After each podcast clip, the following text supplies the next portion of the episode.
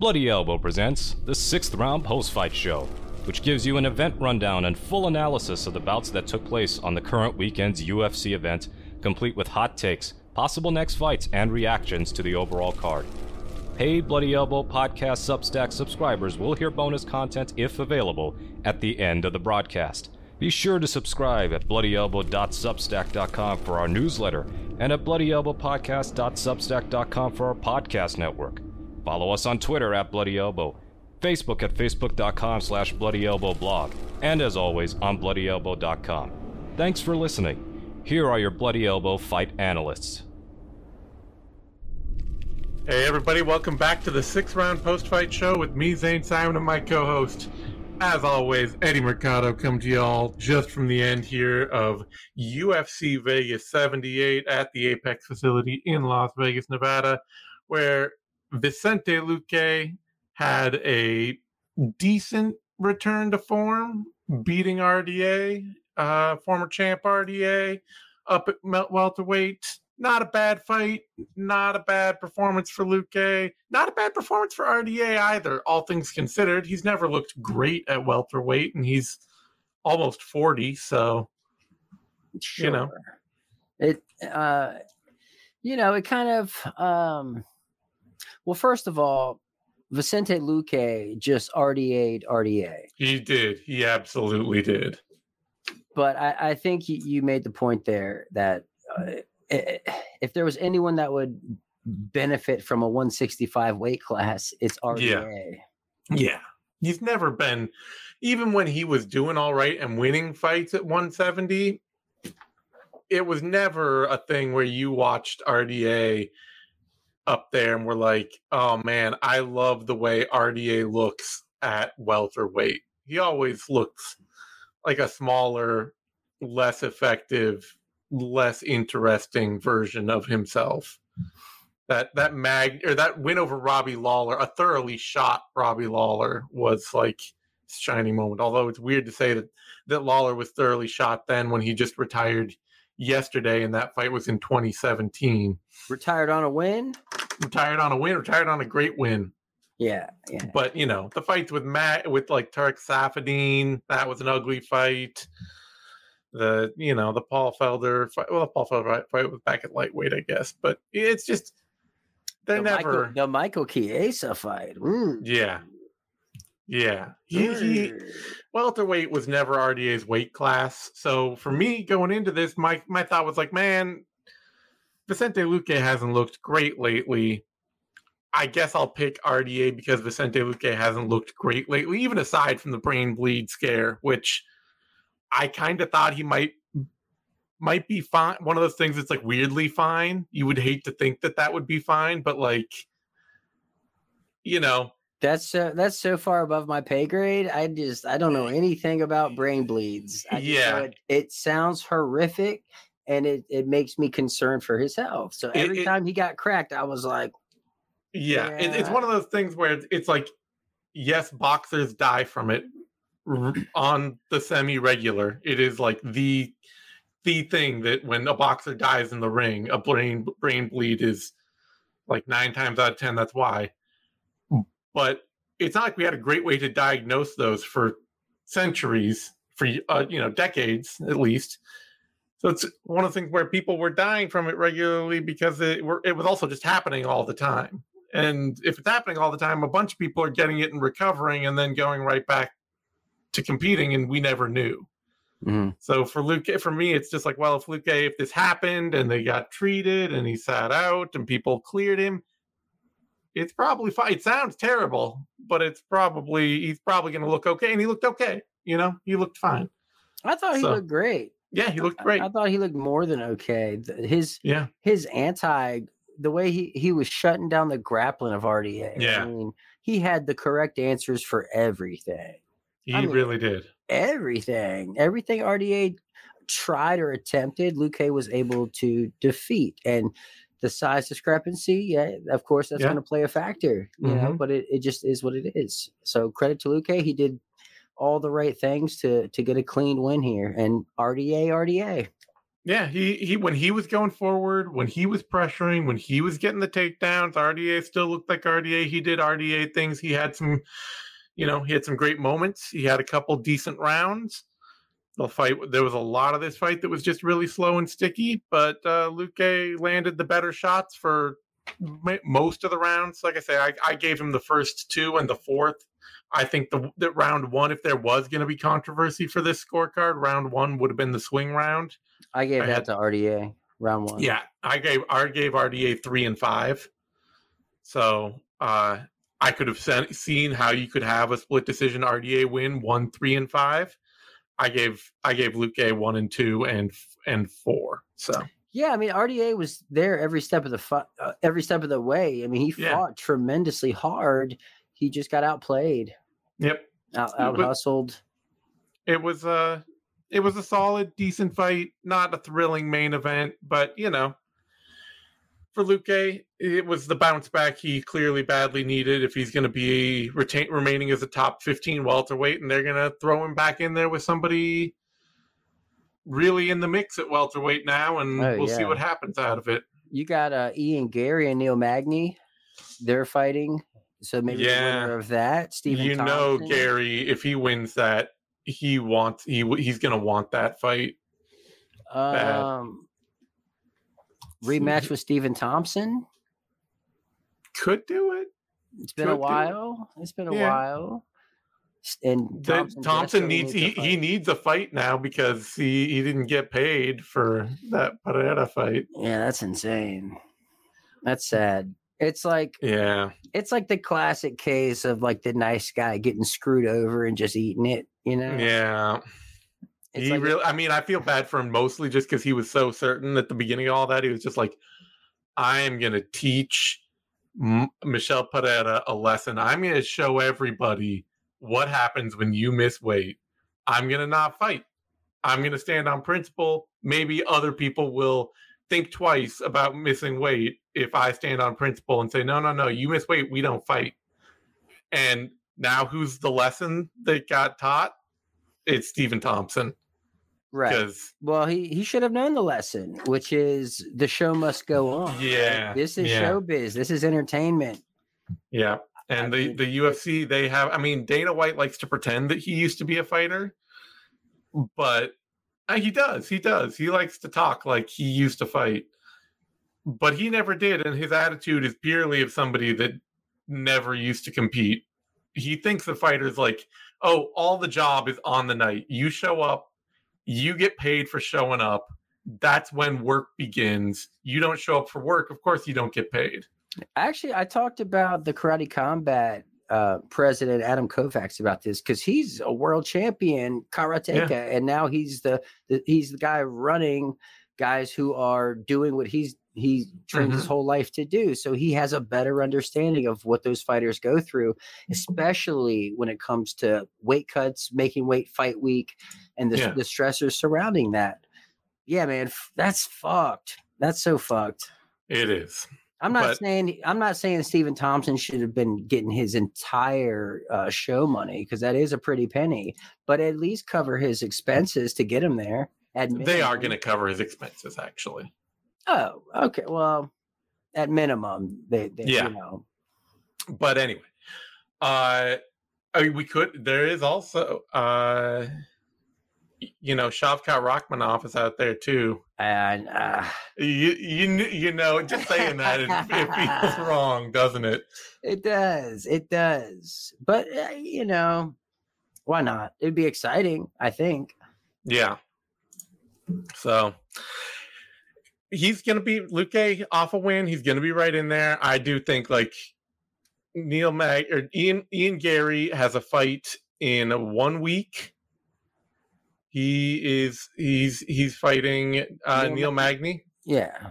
I if he wins that fight, and I think he's very likely to, then it, you know if you're Ian Garry, you're looking at Vicente Luque right away. You know, I, you're you're also looking at Stephen Thompson, but you're looking at those names like these are guys that these are guys I believe I can beat. You know.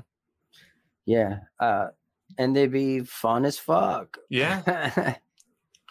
Absolutely, I would. I would absolutely watch Vicente Luque versus Ian Garry. So, and even right. even Wonder Boy. And what's sure. crazy is like they're all just like solid dudes. Mm-hmm. They're they're all this. This should be like the uh the nicest MF uh tournament right here. There I you think, go. I think we're onto something. Yeah. You just have to figure out how to keep Colby Covington out of it, right? Uh, he's banned from it. He's that ship has sailed, my man. All right, all right. Uh, featherweight bout before that: Cub Swanson, Hakeem Dawodu. The controversy of the night. Now, I could I scored the fight for Dawodu because I didn't think that Cub Swanson's takedowns in round three were big enough or meaningful enough or generated enough offense. He got a back take out of one of them, but even that he got reversed right at the end. Uh, I didn't think it was meaningful enough to outweigh the the better damage, the more consistent striking, the the cleaner shots that Dawodu was landing for round three. And I thought round one, that was a clear Dawodu round. Everybody thought that was a clear Dawodu round. But I could see the argument. Round two, Dawodu was doing great work, got rocked right at the end of it. That is the most meaningful thing that happened in that round. To me, if I'm scoring a fight, I want to see like you got rocked, you got hurt, you're on rubber legs in a in a round that was otherwise, eh, you know, you were doing fine, you were doing good work, but nobody else got hurt like that. I gotta say that that like you're losing that fight. If that five minutes is a fight, you lost it. Yeah, you know? I think uh, a lot of Dawodu's work in that second round was in the clinch, and a yeah. lot of uh, just really nasty knees to the body that were landing. They were scoring, yeah. but if you're sitting cage side, I can. It's real hard to miss a lot of those strikes. So when you have the end of the second, you see some separation and a flurry, and you see a little bit of a wobble because of a, a heavy punch that Cub Swanson lands. I can definitely see how you can give that second round to Cub Swanson. Yeah. So, and I could see how a judge would say, "Oh, well, round three was kind of close, and Swanson got those positional advantages at the end." I can see some old scoring criteria. Honestly, that... I gave the third to Cub Swanson. See, and so I can see how that could happen too. I and that see, back take was slick as fuck. It was slick. It was great. So rounds two and three, I could I was scoring live. I'm scoring this for Dawodu. But I could see like, oh, there's an argument Cub Swanson could win this fight. It's a thin argument, but. I can see it. The argument that Cub Swanson just won one in three, that just doesn't that doesn't gel for me. Now he got his nose busted in that opening round. Yeah, That's and it damage. Just, and it and it just felt like Dawodu was landing the cleaner shots. He was landing the smoother combinations. He had a little bit of a volume edge. I mean, it, the stats are telling me it was, yeah, he had a decent volume edge. 29, 23 wasn't big, but you could see it watching it in the cage. You're like, oh, yeah, he landed more shots. They were. In every round. He landed more shots in every round. Yeah. Yeah. And so it just seemed like, okay, the, you know, Dawodu round one, it's not that hard to score. Dawodu round three, it's a little, there's a conversation there. Yeah. And round two, there's a conversation there. But uh yeah, round one and round three, it just doesn't. It that's a weird score for me. That's a it's, weird. It's a much easy. It, this it's much easier to argue that Dawodu won this fight. yes, Cub Swanson won this fight. It is. I'll say that. But I'll also say for you know overall Hakeem Dawodu, I mean, he is he is super polished. I mean, just yep. defensively responsible, fundamentally sound. But I think his issue is he he tends to fight to the level of his opposition. Like he has all the tools in the world. I mean, every technique you could ever want, he has them yeah. all. Like he has them mm-hmm. all. But he will he only it, it's weird it, first eh, there's no one at the video game controller you know what i mean yeah i mean I, uh, mighty mouse had had matt hume and I, think a big part of it is that i was note that i've been noticing is that i don't think he has I, I think a lot of the the tech the confidence he projects the mean mugging, the you know stoic sort ofness that he shows off. It's a lot of it is projection. It's him trying to keep people away from him with how smooth and how slick he is. And when he actually sits down on stuff, like when he had to sit down and just like go hammer and tongs with Cub, yeah, you apart. can see he gets a little shaken up. His technique fly, his technique falls apart. His defense falls apart. He's not comfortable. He's tense. He gets hurt more easily there, and he knows he gets hurt more easily there, so he doesn't like to do it. And what that means is that he puts out a lot of volume, but he doesn't sit down on a lot of stuff because he knows he doesn't want to be right there to get hit.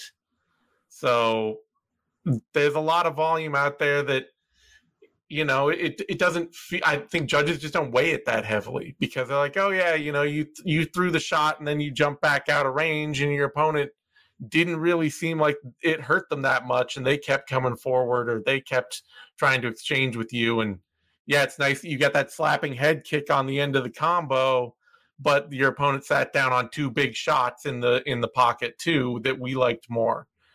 And he just he has the technique he has the volume but without the confidence to sit down and really put power on shots he doesn't tend to find a lot of favoritism with the judges. It's a little like how bobby green used to be mm. when he would lose all those split decisions and you're like oh man but you looked so slick out there honestly like, uh, george masvidal also yeah. He his earlier career was yeah. riddled with losing split decisions that were close just because he wasn't pulling the trigger as often as he should have been. Yeah. And for Dawodu, I mean, he pulls the trigger a lot. It's just he doesn't sit down in the pocket on a lot of stuff. And I but think, it, but it, yeah, it's uh, it's it has to be the confidence. Yeah, because he has the tools. Like he has give, the tools. You give yeah. those tools to like a Mike Perry, and holy shit, dude! Sure, you have like a Mike Tyson level fucking monster. Yeah, yeah. Like he just doesn't have that that he's not mean. No. His fighting style is not mean. It is not. It is Yeah, a he- very His good volume are mean. point style. His techniques are mean. I bet his pad work is ridiculous. Oh yeah. But yeah, man. It's it's rough. You're he's had like I was we were looking at this for the vivisection, breaking it down. This is probably this is one of the only fights he's lost where like the striking numbers or he he this is one of the only strikes times he's he's had well um, never mind my point was every fight Hakeem Dawodu has had in the octagon other than the the like real blowout losses he has outstruck his op- opposition two to one like literally a hundred landed for 50 received and half the wins he's had in the UFC, if not more, have been split decisions. So like he has had multiple fights where he has doubled up on opponents and judges have still been like, "Eh, I don't know. Maybe the other guy won it." That's And- insane. You know, it's this is this is it had you know, this is what had to happen sooner or later. He he had a fight where he outstruck his opponent, and that split or that decision isn't going with them. They're just they're just not that convinced by what he's doing. It's pretty and- wild. It is. What did he do? Like Yeah, I don't know. Something in a past life. That's all karmic. That's got to be like a a generational karma thing that he's pulling down there. Man. You ever seen that um that movie Get Out? Mm-hmm. solid movie. Um, but man, it's like if someone can just get themselves into Ha- Hakeem Dawodu, I, I'm so serious, man. He, I know, I know. He is world, world class, elite. It- man, it's such a it's such a weird case. Like it is. who who's that elite, but like not. Yeah.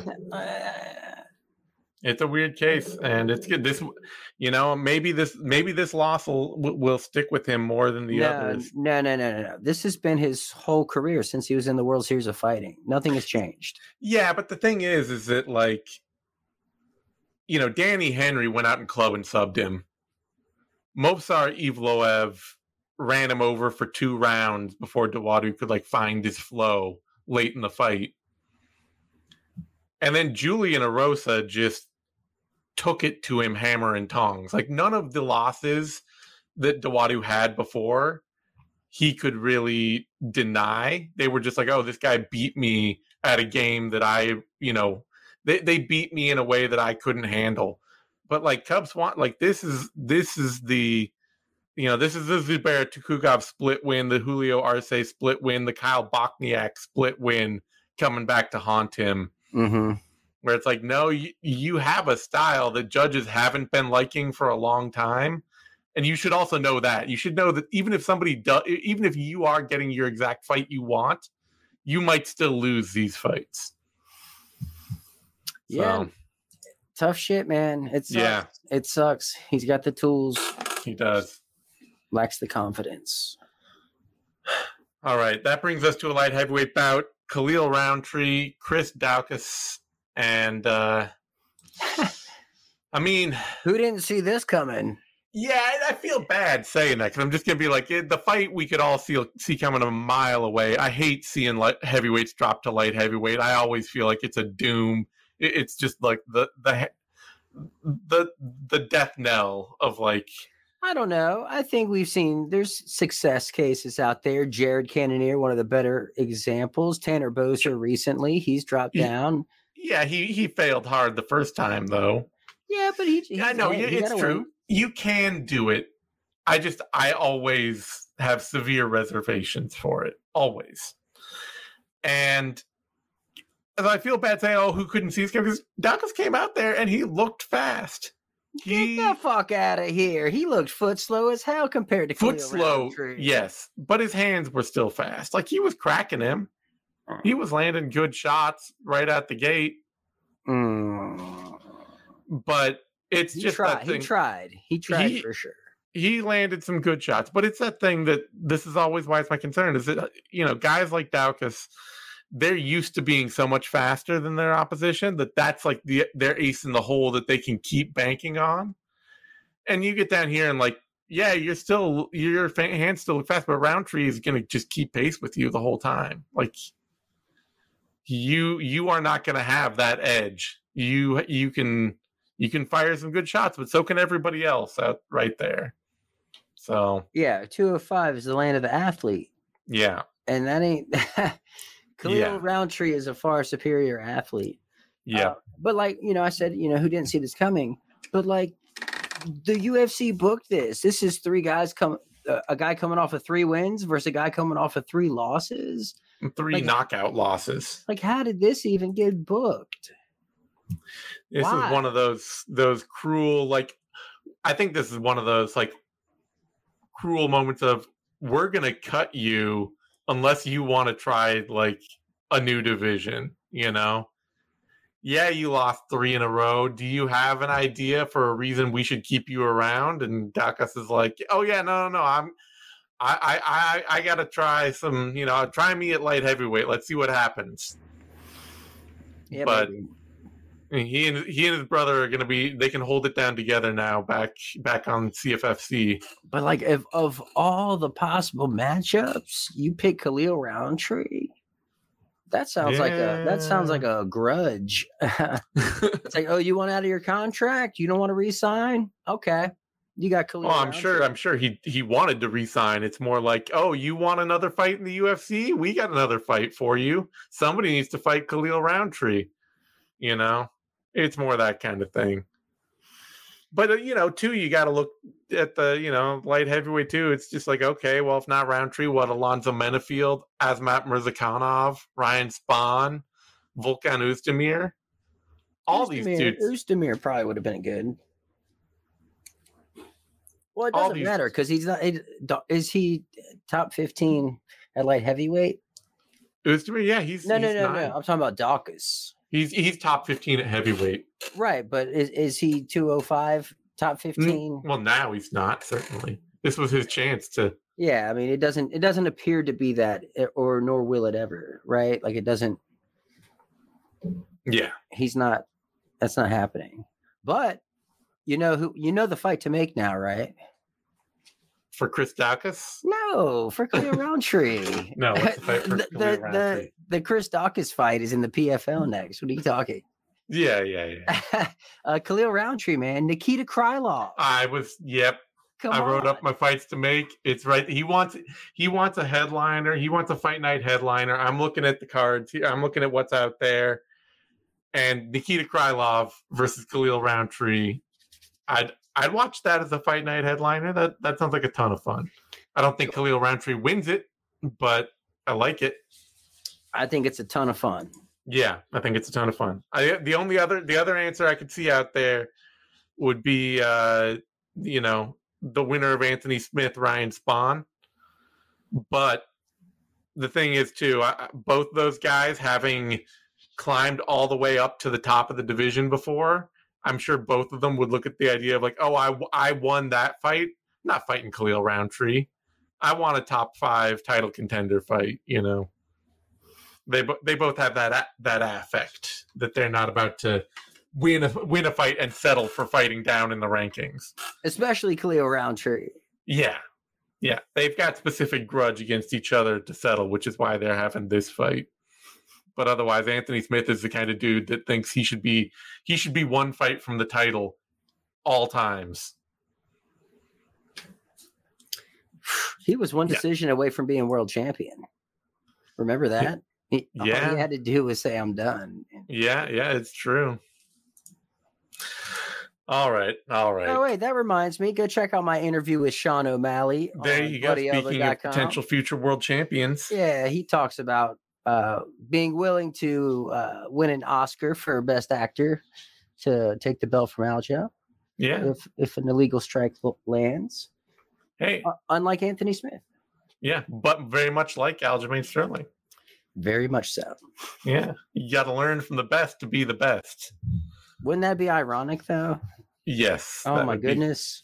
that would be deeply ironic. All right, that brings us to a women's strawweight bout: Yasmin Lucindo, Pollyanna Viana. Not the best fight, but when Lucindo finally like got it to somewhere good, she really turned it on. Yeah, it, it almost seemed like uh, once she realized that Viana wasn't going to do shit with, on the ground against her, I think she got she got a feel. It was like she has Yeah. she, she has nothing for me on the ground. Like she messed up trying to grapple with me because now I know I, I got her. And then from there on out, it was the game plan switched. It, uh, Yeah, it went from I'm going to bomb on you to I'm going to take you down and impose my will. And she did just that. Excellent pressure on the ground. I mean, she stayed on her and waited for opportunity, found the arm triangle, and finished it. Yep. Great pass, great sub. Good, you know, once she started turning it on on Luc- on Viana in the second round, looked quite looked really solid. She's one of those fighters like she needs to get out of that reactive stage where she fights her best when somebody else is bringing the fight to her. You know, you could even see like, you know, Viana is like not doing much in round 2, so Lucindo comes out and like cracks her and it's like, "Hell, I'll go for a spinning back fist." It's like you've already got her hurt. What do you do? No. Just like you just need to sit down and push forward and throw some combos. You don't that spin needs to be taken your coach needs to like put a rubber band around your legs in the cage and force you to only throw strikes where you can't spin. Like just hold one leg, tie one ankle down so she can't spin at all. You know, it's just like work on figure out how to fight for five whole minutes without throwing one spinning back fist, please. She threw like five of them in that fight. I understand. They're fun. Yeah. No, they are. They are. But they don't land. So, anyway, good win when all said and done. Good win. Solid performance. AJ Dobson, Tafon Nchukwi. Uh, really just kind of want to forget this fight. yeah, definitely a stinker, especially Yeah. compared to the other fights on this card. Yeah. Just not not a very good fight. Uh, no. and Chukwu came out and Chukwu came out rather strong, landed really heavy kicks. Um, but Dobson was able to stay safe, stay at range, start landing just pitter patter, and ended up getting on top, grinding away a decision win. Not a Yeah. fun, not a fun fight at all. one one of those things where when Nchukwu was being really unpredictable, when he was like jabbing the body and landing up top and going to the legs and all this, he looked great. You But the mean moment he- you mean when he was fresh? Yeah, the moment he stopped attacking all levels, like what's it? What's his reach? It, it can't be. It says it's seventy-seven inches. That feels very generous. He seems like he's got real short arms. I don't know, but whenever he because when it, when he stopped and became predictable, Dobson just all he had left to fall back on was the kicking game, and and Nchukwi or and you know Dobson could slip the punches, catch the kicks. It was pretty predictable one note, and once he started doing that, Nchukwi's game just kind of fell apart. So, and yeah. he missed he missed weight by a lot for this also. He did. He did. Pretty bad fight for him. All all things considered, I would not be surprised if it's his last in the UFC for a while. Yeah, that's three bad losses. I mean, this wasn't a terrible, terrible loss. But it was a, he, it was an ugly fight. Yeah, and he, he missed weight. He didn't look good at all, and he missed. Yeah, oof. Yeah. No so. bueno. Should we even bring up Lloyd Irvin? Nah. Uh, moving on. Moving yeah, moving on. on. Catchweight bout: Josh Fremd, Jamie Pickett. Another terrible fight feel bad for Pickett because he looked more psyched up for this fight than I've ever seen him look before in the cage. He is the like anti-confidence fighter out there. And he still just got ground on by Josh Fremd. And he still just ended up looking like he was having a horrible time and looking like he he just seems like a dude who doesn't like to fight. And it's really weird watching him being like, Why are you doing this? Like this is the most unhealthy thing to do that you hate. Like at least people who are doing drugs like drugs, you know. right. I don't know. I don't, I mean, it's it's almost like a sparring partner syndrome or something. Like yeah, yeah. I don't know, man. A full full on journeyman. Yeah, it's rare to see a full on journeyman in the UFC in this day and age. Yeah, that's not not some like late replacement or short notice fill in. Yeah. He's 13 and 10 now. Yeah. What? Is this the worst record in the UFC? or no? Well, we got someone three and three, Juliana Miller. She fell yeah. tonight. I don't know if that's worse. Yeah, at least that feels like young in their careers, so you didn't know what you were getting when you signed them up. And a lot of her, a lot of her wins were exhibitions, so they didn't count on her pro yeah, record. But like, Jamie Pickett went through contender series three times, and this and they sign everybody. This isn't like a, a, Mark Hunt thirteen and ten. You know? no, I mean? this is like, mm. yeah. It, it. I don't. If Pickett's still around after this, I will be shocked. And for Fremd, like, man, for a dude like they were talking about it, and they're like, "Oh, he's six four. He's he got a huge frame for middleweight." And I'm looking at him like, he does? He is? Yeah, I guess so. But like, he doesn't fight like a big guy. He doesn't act like a big guy or look like a big guy. He doesn't seem strong or anything his, like that up there. What's his specialty? I think it's just being big and like you had a really yeah. scrambly fight with uh Hernandez. So there like, you go. So like if you got him out there, what else are they gonna say? Yeah, you yeah. know what I mean. It's, but it's just weird because like he's he is apparently quite big, but I look at him, he doesn't fight like he has any size advantage. You know, right? But it's it's like when you you gotta you gotta say something. No, I know it's true. It's true. You know, it's not like he has this deep tool shed of of of skills. You could be like, oh, he's no. really great at this or that or whatever. Yeah. Um, this fight sucked. It did. Really it really bad. sucked. Um, so we should and, move on. Well, hold on. What sucked even more than this fight at the same time is my ESPN Plus stream uh, died. It just completely crapped out on me during uh, the first round of this fight. So you and didn't it, even have to watch it. Well, I I have other ways. You know, you found a way. I, I, I can't. I feel so bad for you though, having to pirate this fight. I know. Like, man, that's like that is like that is like signing up for scrambled porn. You know, Like, yeah, oh, I let, let me pay to get the the really like I can't. Is that a boob? I don't know. What am I watching here?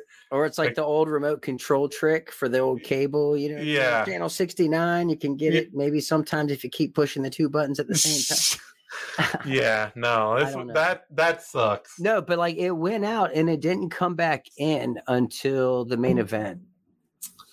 Yeah. So that sucks. So yeah, the whole the whole fight I had to watch. Didn't didn't happen for me. Well, Weirdly. I, I got lucky, I guess. I I I I, did, I had to watch it all live. Well, it, but, must be it must be your fantastic relationship with the UFC. Yeah, no, I think that's what it is. It's got to be. I get I get Christmas cards from Dana. Mm-hmm. And they have uh, dog Mick, shit in them, but Mick, you know, Mick Maynard. Oh yeah, no, Mick know. loves me. we talk all the time. All yeah, right. but I think a lot of people had the same issue though. They did. It, no, I was hearing about me. it. So it was not just ESPN Plus. Damn, you want me to renew next month too? And that's the thing. It's like a yeah. hundred bucks or something for a year. All right, let's let's talk about Marcus McGhee, JP Buys, and well, let's get into the fun part of the night, right? Yeah. Damn, damn this main card. Get damn this main card. Here. Let's get back to all these first round finishes. Those were really cool. The UFC booked a bunch of squash matches, and they all ended up being squash matches. And Marcus McGhee versus JP Buys was just absolutely so clearly one of those where, like, you look at JP Bay, you watch his fights, you're like, man, this dude does not have the chin to fight at this level. And then you look at Marcus McGhee and you're like, man, this dude is a ball of muscle. He doesn't do anything that that well, but he hits really damn hard. And what was what was supposed to happen in this fight? I mean, feel bad because they spent the whole time talking about like, well, JP Buys, he's going back up to bantamweight. He's like, my chin's bad at flyweight, but it's good at bantamweight. I don't get stopped here, and we're all just looking at each other going, this isn't this isn't gonna be the fight for you, man. This is not gonna be that kind of this ain't that kind of party, you know. Nah, this is uh this was one way traffic, man. This yeah, was, this was ah. Uh, almost uncomfortable, right? I don't yeah. think I don't was this a flawless victory?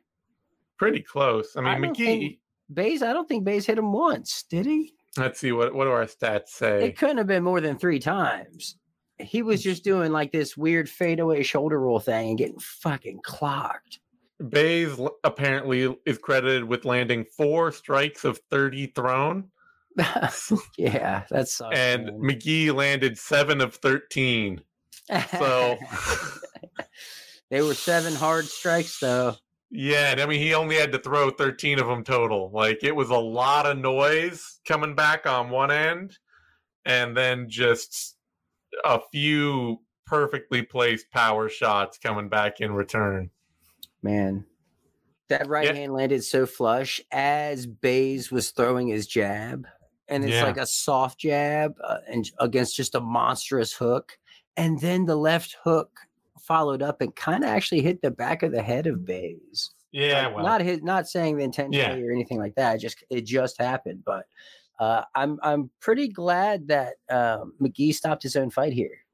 That was yeah, no kidding, classy move, and it makes well, it so much more cool. I love the, the what he said too afterward, where you know he said like I knew, you know, I knew if he got back up, I'd just get him again. Like, you know, like I'm, I'm being patient. I'm being clinical out here. He stands back up. I, I, I'll just put him right back down. I don't need to follow him down there. And I believe him. Yeah, he looked great. You know, he he looks. It, it, if his skill set gets a little deeper, he rounds his game out, you know, shows a little bit more combination striking, stuff like that. He's got the physicality to be a top top 10 fighter in this division. He's 33, so he's got to make moves now. Yeah, it's true. It's true.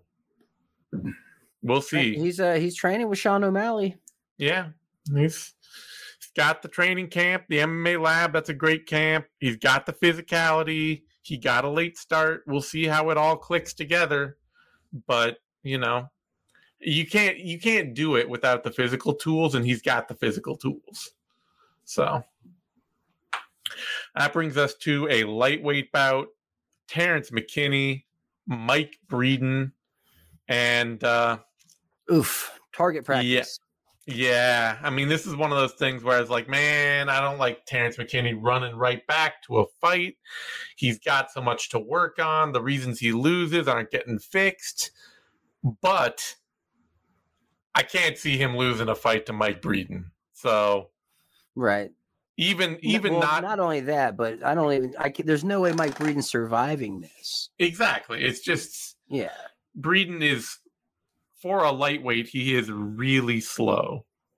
He's been known to be durable. He's been known to be tricky. He's been known to like be the kind of dude who gets, you know, styled on and comes back. But Terrence McKinney is one of those like the reason people talk about and you know, I I even I'm like, oh my God, Terrence, just like take a take six months and just work in the gym is because he has he has the physical tools of a top five fighter in the lightweight division. You know, he could be a title contender if he could calm down and fight hard for more than five minutes. Man, you know what? He reminds me of Melvin Guillard. Yeah, yeah. All the tools, all the talent, all the physicality, um, crazy finishes, but just sometimes overdoes it and gets himself into some really bad positions with that aggression. Uh, yeah. Melvin had a lot of mental things going on yeah. outside of the cage that added to his demise. And I don't know the case for McKinney, but he seems to be in a better place at least. Oh yeah, he's in a better place than that. But it, he's he's got a pure bully mentality. When he's winning, he is king of the world. The moment he hits that wall, he gets a little pushback, and somebody else starts winning. Everything flies apart it just it, honestly, know. this ex- this that's the exact reason, in my opinion, why Hakeem Dawodu fights the way he does. Mm-hmm. He wants to avoid that because yeah. to to get those explosive highlights, you have to also put yourself in these positions where you could equally get knocked the fuck out. Yeah. And McKinney is that. He's either yeah. winning spectacular spec in a spectacular fashion or losing in the craziest, goofiest way ever.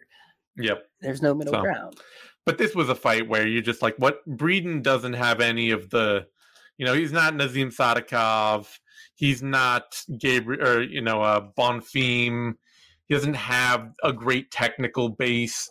He's not Drew Dober. He doesn't have, you know, one hit power. He doesn't have the speed and the athleticism of these people that can wait McKinney out and catch him on the downside. But so you're just looking at it, it's just like he's just gonna get, you know, McKinney. He starts so fast, and you see, like when he comes out there in the first round, you're just like, damn, this dude is fast. Mm-hmm. Like who could be ready? Who is Mike Breeden going to be training with that's going to get him ready for that? You know, it's like you have to you have to shark your shark tank yourself with new guys every 30 seconds. Yeah. That's it. There's, yeah. there's no other way. That's such a so, yeah, now you know the, the only question is like, what you, what do you do with Mike? You're with Terrence McKinney. You put him on the Boston card next week. I'm like, yeah, yeah, of course. You know, what I mean, give the man what but, he wants. I know, I know. He wants to be fighting again in a month, and like there are a ton of fights. It's you know, it's still too bad that like Paddy Pimblett is still hurt and like recovering from yeah, right, an like injury. He, yeah, like he would ever take that. Fight. He would he never take that fight, but like. I'd love to see him take on somebody like, uh, you know, Mike Davis Oof. or Ludovic Klein, who just fought. You know, there are a lot of fights in that lightweight division. Just throw him in against somebody who's a fun action fighter. Heck, uh, what weight class does Nate Landwehr fight at? He's he's featherweight. Damn it! So I know, I knew. Arr. But uh, hey, Chase Hooper's out there. He's a lightweight. Oh, that's weird. Uh, I, I, would feel concerned for Chase Hooper, honestly. I would feel very concerned for Chase Hooper, but Hooper is a dude who, if you don't knock him out, if you don't put him away, he fights really hard. So, yeah, I know, I know. I would still, I would feel like I was at, walking him to the to the gallows on that one. He would have to like do another one of those weird catch you behind, with your own arm behind your back. Yeah, yeah. Kind of submissions. I mean, McKinney is the kind of dude who will put him. He will be that guy. Yeah. You know. Yeah. That's what makes him a thrill to watch. It's it's very, you know, it, it's very old school MMA energy where you had like you know, we had a lot more fighters back in the day who would just go out there and throw everything, put everything out there in the first couple of minutes, and then just be in total meltdown ro- mode after that. You know. Oh yeah, that especially the steroid era. Yeah. I mean, like the true one. Oh yeah, like yeah. 2001. Yeah. All right, that brings us to a featherweight bout. Isaac Dulgarian, Francis Marshall. I picked Marshall going into this because, and this was specific. I said Dulgarian. This is a show me fight for Isaac Dulgarian. I like what I see out of him. I like his top game. I like his wrestling game. I like his power and his athleticism. He's never he's fought five fights, never been out of round one. This is a show me fight. Marshall's a tough kid. Seen him in hard scraps, know he can scramble, know he can hang with people. What happens to Dulgarian if he gets put, you know, past five minutes? Who knows? Even he doesn't know. We still don't know but I do know that Isaac Dulgarian is a very, very good prospect. And that dude, like, push him up that division, put him in the hard fights, see what happens to him. You know, I want to, I want to see this kid like, I think match him up with David Onama, somebody like oh, that. Oh wow, already. Yeah. Wow. Like, throw him in there, get him in deep water because dude is legit. Like that kind of top game and top pressure combined with right. that kind of precise ground and pound. It is so refreshing to hear a fighter talk about. They practice their ground and pound, and you see it, and you're like, "Yeah, this dude works on this. This is a specific skill he's honing." Sure, it's not just you know, uh, uh what's the dude uh, who's not Billy Quarantillo that I often get. what? I know, I know. That's a terrible way to think of it, but uh Oh, no, I, I always get Jimmy Cruz, Bill Algeo, Grant Dawson mixed up. Bill Algeo, who's like, oh, it's I don't train my ground and pound; it's just striking on the ground. Like I train to strike, I do the strikes on the ground. That's fine. And it's like, no, no, no, no. Come on. This is like the one thing MMA has that is unique to MMA. Right. you know? You think Anderson Silva and Fedor were like, no, I just don't work on it. Like, no, they build huge games specifically around how you control and sh- hit somebody on the ground. To you know, very much so. Hell, yeah. in my fight, I use I use actual tactics to finish the trap the wrist, elbow yeah. over the top there's an art form to to yeah. That. Like, go look at Khabib. You, yeah, like just go look at Khabib. um, but to to your initial point about a show me fight, yeah, this was like his first real fight. Yeah, it was in the UFC and flying colors. Flying yeah, colors. I'm and just saying. What I love the most is that he went for that finish. Mm-hmm. He went for he cooked his opponent and and got him out of there. Didn't have to go to the second round ton but of upside, major prospect. And it's just how strong he looks on top. Like, you know, you're watching, you're like, Francis Marshall, he is, he's not doing the wrong things. You know, he's staying controlled, he's staying tight, he's pushing on the hips, he's trying to get clear of this. He's, he's doing what he can to get, this is really top tier, controlled top, you know, a top game that is just like, he's got, he's stuck.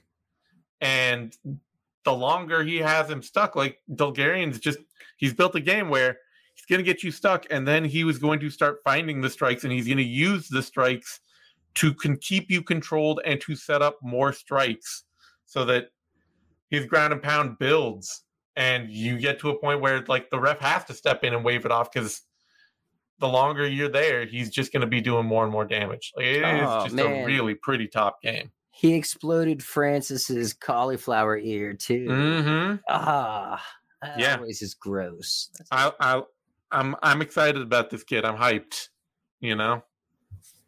Oh yeah, he's one of the top prospects at 135. Yeah, that nobody knows about. Yeah, dude, just flew in under the radar. Looks great. I love to see it. All right, that brings us to a heavyweight fight. Martin Buday, Josh Parisian, and Buday saving us all from the tedium that would have been three rounds of this fight with that that strong man sub. Get Gotta those, love it. You get those. You only see those submissions at heavyweight where it's like man, you're not like this position isn't that great. Yeah, you've got the other arm, but you're not like we've seen people get that commercial where they have to like turn the person's arm inside out, the shoulder inside out to get that heavyweight. It's just like, okay, I kind of got it. I'm gonna pull your arm off now. Yeah, you it's know? much it's much easier to keep your arm tight to your body the lighter the person yeah. is that's pulling on it. A hundred percent. Uh, heavyweight yeah. though, hell, Francis Ngannou hit that standing one. Yeah, like, yeah. It's just when somebody's big enough and strong enough, you you two, you don't want to sacrifice your arm that way. Yeah, two heavyweight arms on one heavyweight arm is much more meaningful than two lightweight arms on one lightweight arm. Yeah, it's just the way it is. It is so physiology congrats to Buday, and he he looks like the fighter he should be. He looks big and durable, and he's using that to be dangerous, and I love to see it. Like he's got enough well trained technique. It's not like he's some clinician out there, but at heavyweight, if you can just be big and durable, and you have things that you're working on that you know how to do, mm-hmm. that's you know that's good. and, and, have enough things in enough areas. Yeah. I think that was the big thing for buday here. He was he was you know flowing into out of the the striking into the clinching into the clinch yeah. knees. Those knees were nasty. Yeah. He's doing excellent work um, wrestling in the clinch using his head to just keep parisian mm-hmm. uncomfortable and not being able to look where he needed to look. It was a smart a very intelligent performance. High iq q i'll say. Yeah. You look at somebody like uh oh, why is my brain just dying right me, now on me? Uh, Serghei Spivac up there, like right rank number seven. I look at somebody like Buday, I'm like, yeah, this guy's gonna be a top ten heavyweight. You know, he, he can he can make that journey if he just if he can be big and durable and fight like that. I'm not saying he's going to be a title contender someday, but it doesn't take that much more than what he's got to be at the top you know the top 10 in that division. Yeah like a shamil abdurakhimov yeah or even you know been a mainstay forever. Or marcin tybura you know? Yeah. Like so solid real solid performance from him. All right that brings us to jacqueline Amorim against montserrat ruiz and uh yeah kind of as expected like ruiz is this one weird trick that grapplers hate style of grappling does not work against somebody who's a legit high level competition grappler. Yeah, it's like a one trick pony. The it's... absolute essence of a one trick pony. Uh, I love this fight though. This yeah. was so much fun for me as like a jujitsu nerd. Just sure. the grappling and how about we have to shout out that the phase shifting here. Best best mm-hmm. shifting of phases of the night right here. Amorim, she hits a fucking head kick to guard pull to sweep to back take to ass beat. Uh, it was just a gorgeous sequence. Just it gorgeous. Is. Who kicks someone in the head and then immediately pulls guard? Never Jacqueline Amorim. She I, really she needs to stop doing that. Like Sam Hughes beat her doing that for her pulling guard so much. Yeah, yeah, yeah, yeah. It's gotta get it's gotta get out of her game eventually, but against people she can just like absolutely work on the ground, it's really fun. Yeah, that pendulum suite was so oh, awesome. Oh yeah. That was so awesome. Man. Ruiz had absolutely nothing here. No, it's Ruiz is I love her style. I mean, she is really literally somebody gender swapped and shrunk Aleksei Oleinik and she's no, no, no. Wait a minute now. The boa constrictor was not a one trick pony. He had he was a 1.5 trick pony. Okay, he had a he had a couple. She, she has yet to show the Ezekiel choke, but she has mastered that scarf hold arm lock. And it's fun. Like I love it. I love somebody who has a unique this is the one thing I do and you either know how to handle it or you don't. I love those kinds of fighters. They're so much fun to watch. but it isn't get like there are she she's not gonna win a lot in the UFC that way. She'll you know. have her opportunities because yeah. for whatever reason, you know, the women's division and that head and arm throw is is pretty common. Like yeah, many, it, it's, it's, it's a weight and leverage thing. It, it, that division it works different, you know. Whatever. It's sure. it's just it's it exists for whatever reason. It's there, she, and she, she has... will have her opportunities. She has really perfected it, and but you, you know the moment she faces a good striker in mm-hmm. Amanda Lemos Lemos just absolutely crushed her. The moment she faced a good grappler in Amorim, Amorim. Well, we should. All, I mean, Ruiz. Let's also, you know, credit her submission defense oh, because. Oh yeah, no, her submission defense was fantastic. Getting out of that armbar was just that was a Houdini move. She was yeah. dead to rights, but managed to get her elbow. And she out. was caught in like three or four submissions in there that she always made the exact right move. That woman has, she has learned to defend submissions. She's she's not a walkover as a grappler. She's just her offensive grappling game vanishes once you can you can outposition her. Right. And her you special know. move often puts her in bad position if yeah, she doesn't get yeah, it. Right? Exactly. She gets her back taken. there. It is absolutely an all or nothing style. I get it. It's like my yep. baseball bat choke.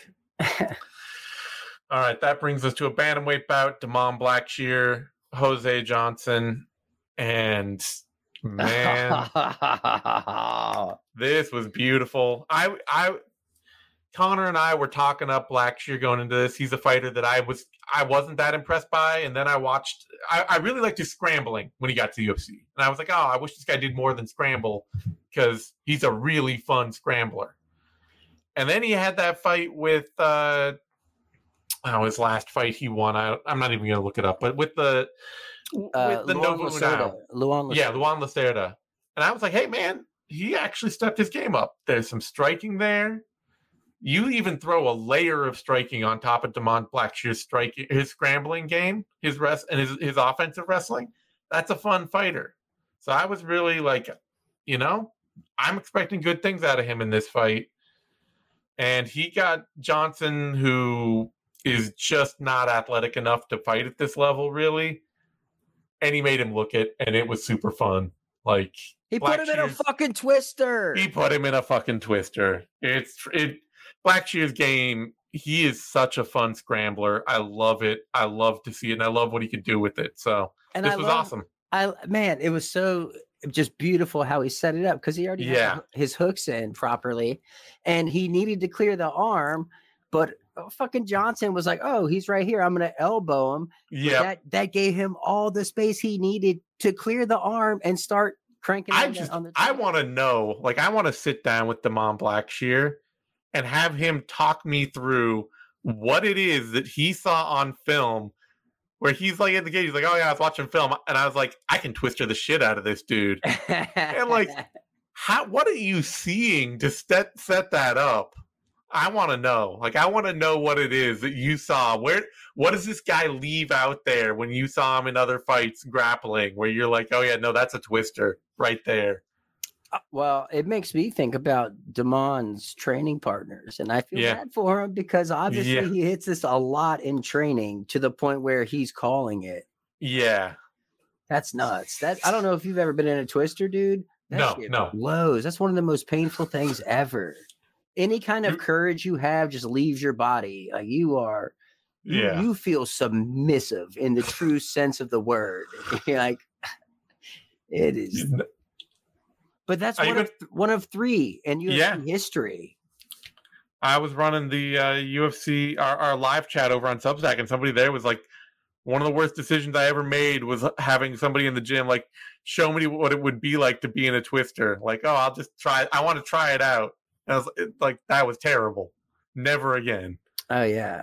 That's like that's one of those when the instructor's showing it, you know what I mean? And and yeah. one of your buddies is the uke he's demonstrating it on, and the professor's like, anyone got any questions? And you're like, Can I see it again one more time? and they're like, You motherfucker.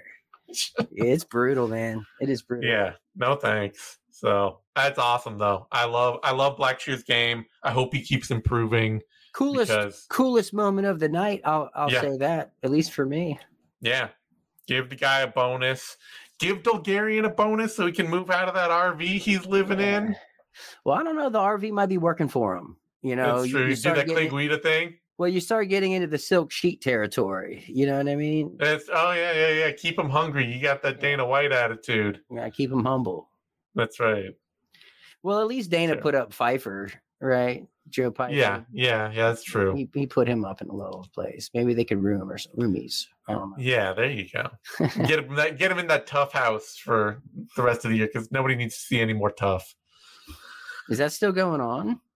Uh, yeah, we haven't had the season finale yet. We're, I think we've got one more episode left. Yeah, I, I, uh, I intentionally miss it and stay in the no because yeah, no, it was, it was. There was a brief thought that maybe Conor McGregor can make this interesting, but he cares about it so little that it is impossible to. It, has made been made less interesting by him being on it because he clearly does not care even a tiny little bit about being on it.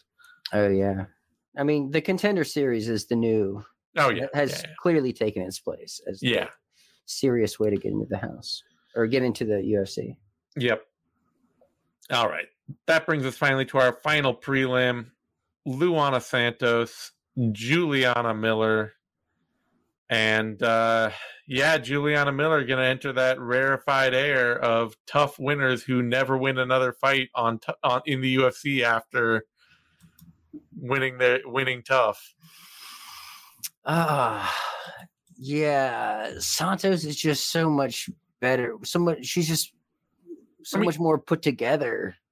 Well, and the thing is that Santos is like a pure judoka who could barely strike and she went out there with Miller and threw down, which is the exact fight Miller wants to have, is a throwdown war, and Miller lost it. Like Miller got, she got none of the judo, she got none of the submission stuff.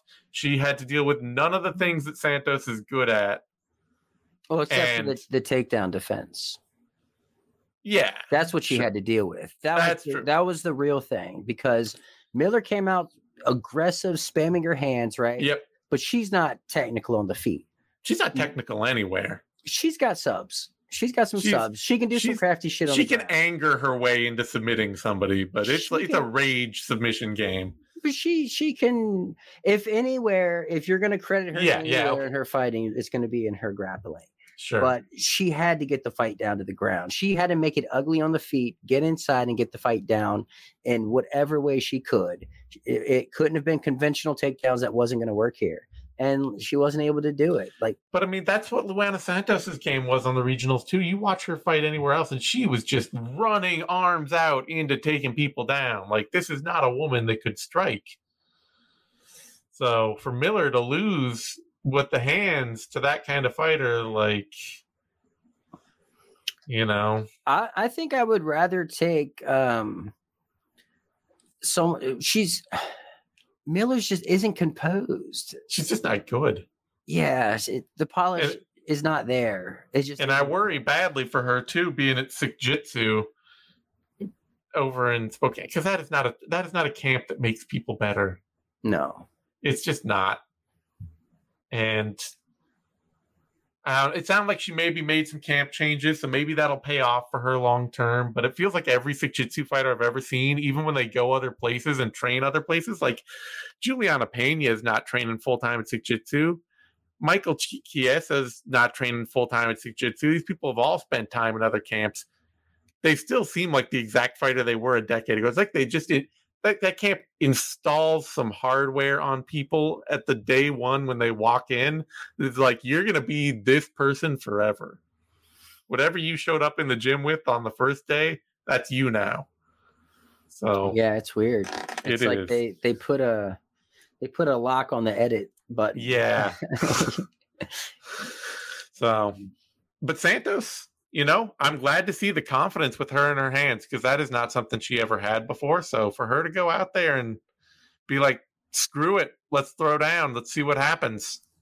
That's what she needs to, you know, like that. No, this was this was the time to do that. If yep. you're not going to get an easier fight on the feet, yeah, UFC, it's not so going to happen. It's good for her to start showing that confidence, show that she can get clipped a few times and come back and be like, "No, I'm going to sit down and I'm going to start throwing punches and let's see what you you're ready for. She's just so much more composed than Miller. Yeah, yeah. Miller, she, it's a mess. It is it's a messy. mess. It is messy. Yeah. All right. Well, that pretty much wraps things. I mean, we could get into more of it, but I don't I don't see what there is left to talk about. We're going to jump over though, and we'll have some bonus content for those of you on our Substack. To access the bonus content of this show, you must be a paid subscriber. To do that, go to bloodyelbowpodcast.substack.com and subscribe today.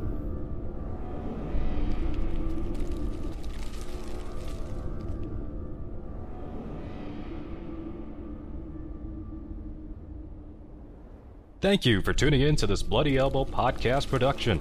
Subscribe at bloodyelbowpodcast.substack.com. Give us your email and receive notifications when your favorite shows drop straight into your inbox. We're also found on a wide variety of podcast outlets. Just search for Bloody Elbow Podcast and you will get new shows throughout the week, including the MMA Bunker and MMA Tete a Tete shows with Kid Nate, the Level Change Podcast, the Hey Not the Face podcast, the MMA Vivisection main card and prelims UFC preview shows, the sixth round post fight show, the Show Money podcast, and the MMA Depressed Us.